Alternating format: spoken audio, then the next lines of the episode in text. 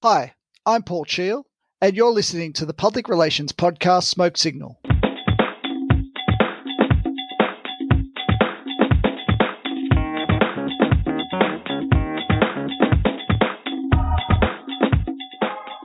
Today, I'm joined by Dan Wilcock, Sustainability and Governance Manager for the UN Global Compact Network Australia.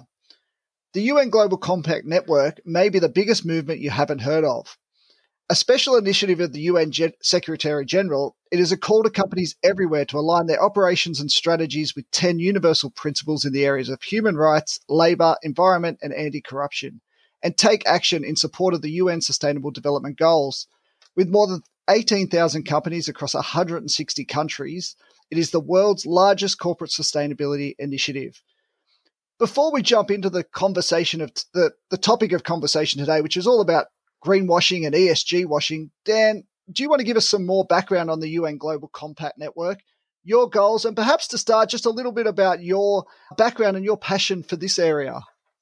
Yeah, absolutely. Thanks, Paul. Really appreciate you having me on. And you're making it easy for me because you gave such a great introduction about the UN Global Compact. All I could add to that is the numbers are continuing to grow. As you point out, this initiative started under Kofi Annan when he was Secretary General around Y2K. And we're bumping up around 20,000 business members around the world now. So what we do here in Australia as the local network is we bring Australian businesses together to align with those 10 principles you mentioned and work towards progress on the SDGs. So in practical terms, we convene the Australian business community around ESG issues, provide education courses, resources for them to develop and embed sustainability in their operations. And so for me personally, it's a great fit with my background and passions. I'd say my sustainability interest really came from my background in sport and outdoor activities, particularly someone who grew up dedicating a lot of life to snow, following snow around and snowboarding. In Australia, that it's always been a bit marginal. So I've certainly had my focus on sustainability issues through my connections with the outdoors. Tell me, how do Australian organisations compare in this space? Are we batting above our average, or are we still got a long way to go? Look, I think some of the reports that are coming out at the moment around where we are on climate, where we are at the halfway point of Agenda 2030 and the SDGs, I think we've got a long way to go globally. So, you know, we can't sort of escape that conclusion from what the science is telling us at the moment. But in terms of how we compare to other parts of the world, I think it's fair to say that Europe, you know, tends to lead the game here. Australia's playing a bit of catch up. But I think we've got excellent professionals and a more favourable political environment at the moment that's really starting to see some momentum gathering. So let's talk about sustainability, the push to net zero, climate change, deforestation, coral reef bleaching, single-use plastics. These are just a few of the sustainability topics that today need to be front and centre for public relations and communication professionals. But it seems like as sustainability has become more mainstream, so have the missteps. So let's start by defining some of the terminology. Greenwashing, bluewashing, whitewashing. You know, what does it all mean? Yeah, absolutely. That's a great place to start, Paul. So first thing, there's a lot of terminology, as you say, that out there, new terms all the time. It's kind of hard to keep up with. So we can distinguish between some terms in everyday speech. I'll get to some of those in a second. And then these terms are quite different from the legal tests that apply in this area. So greenwashing isn't a term you'll find in Australian law at the moment, for example. So keep that distinction in mind for a second. So I think people are pretty familiar with what greenwashing means. It's sort of misrepresenting the extent to which a good, service, strategy is environmentally friendly, sustainable or ethical. Bluewashing is a similar concept. The blue in bluewashing is actually derived from the UN blue that features in our logo, etc. And that's based around the UN Global Compact and in a broader sense around social and ethical claims that don't have a legitimate basis. So, you know, fair trade, slavery free, ethical, those sorts of social claims you could think of for blue washing. SDG washing is a term that's out there, and that's reporting on positive contributions to the Sustainable Development Goals, but ignoring other aspects, so sort of picking and choosing selectively where there may be negative things. Green hushing is another term that we're hearing a lot more about. And that's underreporting or hiding sustainability credentials to really fly under the radar in terms of investors and other stakeholders. So that's also a damaging practice too. But Paul, we're sort of, because there's such a broad range of topics there, but similar principles at play, we're using ESG-washing now, which really is a broader term that covers misrepresentations in various areas of environmental, social or governance performance.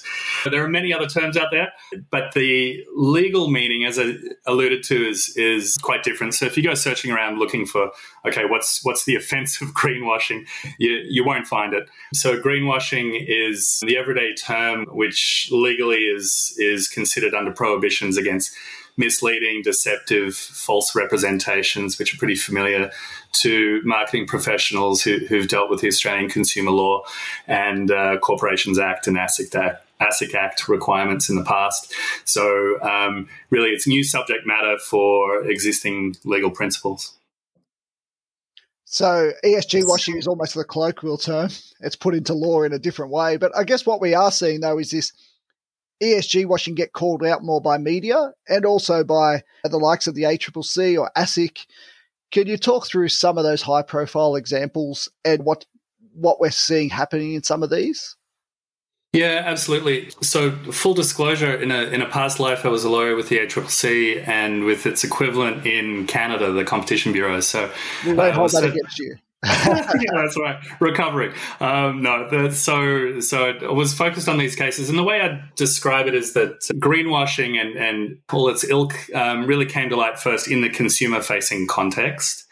And we're seeing a movement towards it appearing a lot more in the financial services context recently, in the disclosure aspect there. So keeping in mind that it first really emerged in the consumer protection context, it seemed the automotive sector was really prone to these kinds of problems early on. So you might recall the so-called Dieselgate matter, which impacted on a lot of Volkswagen cars. So, a range of their cars were marketed as sort of clean diesel vehicles. And this was a really egregious case where the vehicles were programmed to operate cleanly under testing conditions. Then in real-world conditions, they could detect the change and they emitted illegal levels of NOx or nitrogen oxides into the atmosphere. So that was probably the case that really brought greenwashing onto the global stage. And, Volkswagen was ordered to pay $125 million in penalties in Australia after breaching the Australian consumer law. And that was a record penalty in that space at the time. And for quite deliberately supplying vehicles that didn't comply with environmental standards. In US authorities in the Dieselgate scandal, they extracted $25 billion with a B in fines, penalties, civil damages and restitution. So, it's no small matter. But even going back before that, in 2008, ACCC took action against General Motors Holden at the time, was dealing in Saab vehicles, and there was a green campaign which promoted the environmentally friendly nature of Saab vehicles. So this stuff's been kicking around for a while. We've all seen other examples out there where you sort of do the double take or you look at skeptically. The water cooler talk, I guess the Keurig coffee pods, people are always wondering how environmentally friendly and recyclable are these things. And the Canadian Competition Bureau certainly extracted multi-million-dollar fines from Keurig for misleading statements about how recyclable the pods were across Canada recently too. So lots of examples. As I mentioned just earlier, what we're seeing in more recent years is the same issue popping up more in the financial services space. So that's where ASICs really come into play. They have three actions on foot before the courts at the moment, and ASICs making allegations about the way certain investment options are marketed as sustainable when, in fact, the investment options still have exposure to fossil fuels, to gambling, to alcohol, etc. So we'll see more of that, certainly with ASIC and ACCC having greenwashing as a priority right now. Do you think greenwashing, ESG washing is becoming more common, or we're just becoming more aware of it, and so it's becoming prevalent because there's a greater awareness of that as an issue? So a mix. I think first trend is that there's been a huge increase in the appetite for ESG information. So for businesses, that demand's really been coming from every direction. It's been coming from customers. It's been coming from employees, from their boards of directors, from supply chain partners, from finance providers. You know, all these groups have an interest in what a business is doing on ESG. So with the rise of demand for that information, of course, businesses want to be saying something and they want to be saying something positive about what they're doing. And so it's been accompanied by a rise of misinformation. I think the sort of best illustration of how widespread it is, you know, you've got a spectrum in there from some puffery, you might refer to it, through to outright fabrication. And I think from my point of view, most of what we see is a bit of sloppiness and hyperbole, but that doesn't excuse it. But the ACCC did what they call an internet sweep, and they released the results earlier this year. And they found that more than half, it was 57% of businesses were identified as having made concerning claims about their environmental credentials. So that's not a small issue. And they singled out cosmetic, clothing and footwear, food and drink sectors to have the highest proportion of concerning claims. So is there a risk here? Obviously, the UN Sustainable Development Goals are very important. ESG is important. Organisations, business community has a big role to play in that. Is there a risk here that it becomes too hard, that businesses say, there's too big a risk here to be doing these things, so we're just going to opt out rather than try it all? Yeah, look, I think there's some risk of that, and we're seeing that. I mentioned the term green hushing before, that anecdotally and you know, some early research I have seen, including our own consultations, you know, businesses have considered holding back on their sustainability narratives because of concerns in this area. But is that a problem? How big is the problem? If it leads to businesses only making statements where they have reasonable grounds and can make truthful statements, that's not a problem. If it leads to businesses holding back from, you know, quite tenuous, exaggerated claims, then, you know, things are working the way they should. So again, I think that the principles are not new, as I mentioned, of false misleading conduct and our obligations under that law. What is new is this transition period of high demand and all of us, frankly, learning about a whole range of new concepts, which can be quite complicated and nuanced and not necessarily easily captured in a slogan or a tagline or a small product. Personally, I think we're just in a period of transition where it's important that we're raising awareness of the challenges and, you know, trying to support the business community in assessing the validity of their claims and just being sensible about the way they go forward and tell their narratives. So on that piece of supporting the business community, the UN Global Compact Network, you just went out and did a whole series of consultations with local business, with the Australian business community. What did you hear from them in terms of how they're approaching this now and their concerns or the opportunities they see in this space? Yeah, absolutely. So lots of interesting insights from that. So I think first thing is just this reaction that this is all coming very quickly. And I think that's right, particularly with the introduction of mandatory environmental disclosures, the climate-related financial disclosures coming, and a whole series, nature-related, human capital-related disclosures. There's a lot to keep on top of. And not necessarily the capacity already within organizations and even within third-party organizations. So what an overwhelming kind of response is, there's a lot happening. We're in a transition period. We need to skill up and close that capacity gap. So likely mistakes will be made. I think it was interesting to hear as well that almost a third of the businesses we engaged with on this had also fallen victim to greenwashing. So businesses are consumers too. And so the impact for a business of falling victim to greenwashing can be magnified if they then pass on those statements and representations about how that impacts on their supply chain. So businesses are wary in both directions. As I mentioned before, really all businesses are dealing with ESG-washing, greenwashing in a consumer-facing context. And we saw about 2/3 of our respondents were saying they're now dealing with it in a reporting and disclosure context as well. So that trend will continue. Another really fascinating aspect is that unlike financial disclosures and reporting, where we've had decades and decades of experience in setting up processes, internal checks, balances, responsibility centers, it's very much in flux for ESG statements and claims. In some organizations, the responsibility center is marketing or operations or finance or the ESG team or legal and compliance. So there's a way to go to sort of for organizations to figure out what's going to work best, and in terms of streamlining data gathering, validation, and the preparation of the associated narratives with that.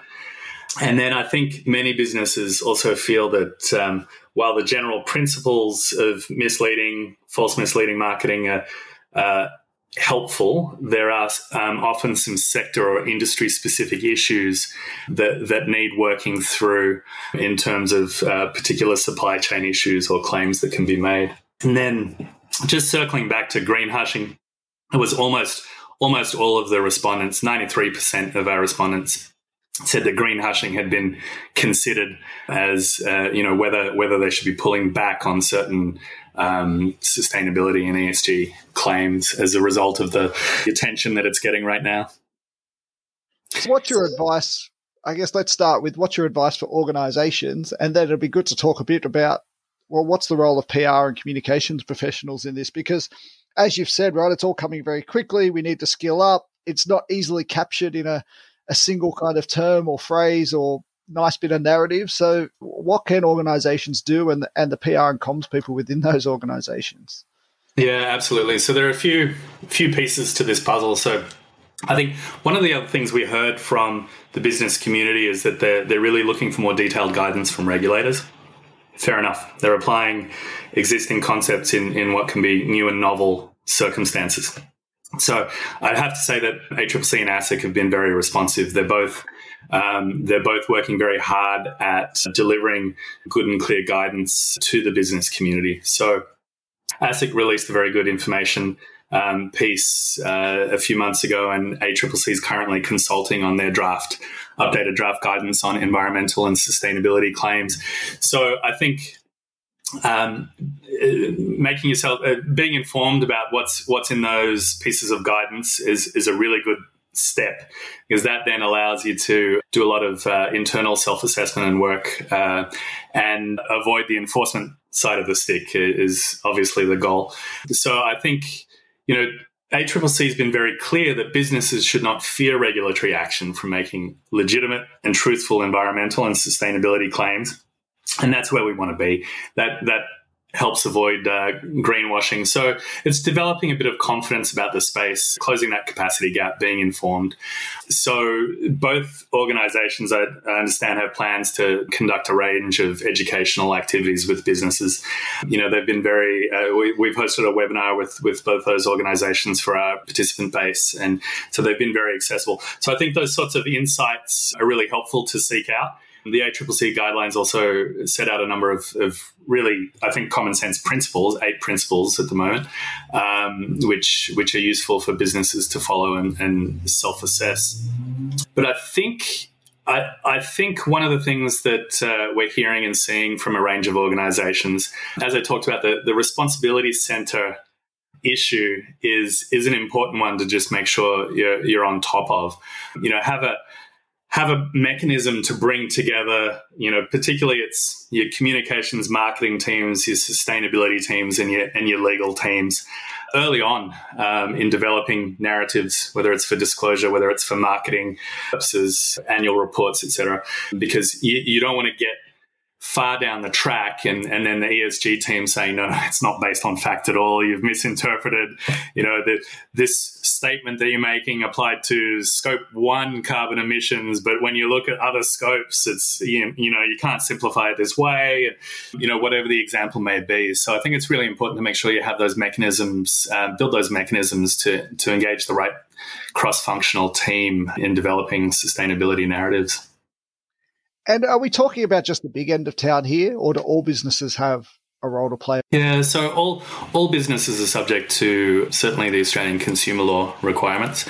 And in fact, you know, big businesses start small too. What we'd like to see through all this is that the quality of information we're seeing in the market is good quality information, useful information, and it's actually leading to consumers voting with their feet and buying products and services from organisations who value and take ESG issues seriously. And so we'd love to see the smaller innovative companies who are trying to do things right on the ESG front really benefit from the investments they're making and become successful companies. So I think, you know, the markets operate by billions of choices that all of us make collectively. And so with good quality information out there, we'll see better outcomes. In recent years, we've seen this debate between shareholder primacy moving to stakeholder primacy. It's interesting you say a lot of businesses are looking for that legislative direction. What's your comment to those who say, well, businesses should just stay out of this anyway? It's not there. They should focus on what they're good at, which is selling widgets, and leave it to government. Yeah, so I mean, in my view, it's an outdated form of thinking, and not many businesses will survive if that's the mentality they approach. As I mentioned before, the demands for improving business practices are coming from so many different directions, from customers. So, you know, customers care, perhaps a bit skeptical at the moment about some of the claims, but customers care and want to put their dollars in better places when they have the choice. Finance, you know, financiers, banks, they care about what's happening now on in a range of ESG factors. So business will get harder for companies that aren't aware of their impact and aren't trying to improve them and being transparent about their impact.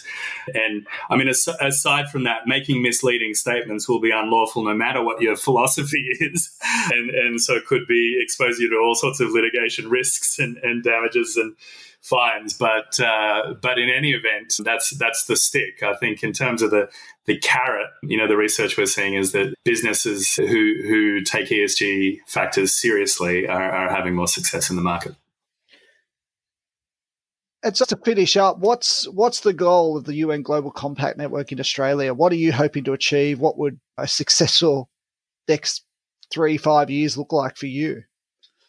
Yeah, so look, all sorts of things across the board, but on this particular issue of ESG washing and greenwashing, I think really our goal is to improve the quality and availability of information about environmental sustainability issues in the marketplace. I think that we're encouraging the business community to be bold, to be ambitious, to take steps, particularly on climate, but all areas of ESG. And so we want to see them doing that and sharing their journeys in appropriate ways. I think so. Encourages companies to adopt sustainable practices that will give consumers the ability to, as I said, vote with their feet and support more positive business models. So I think really we're working to sort of help raise awareness, bridge the potential gap between the business community and the regulatory community, and you know raise the standards of conduct by all businesses in the market. So where can listeners go to find out more? It does, as I said at the top of the episode, it does feel like this is the biggest well-kept secret on sustainability out there. So where can listeners go and find out more? Yeah, absolutely. So we have a number of resources on our website, the UN Global Compact Network Australia.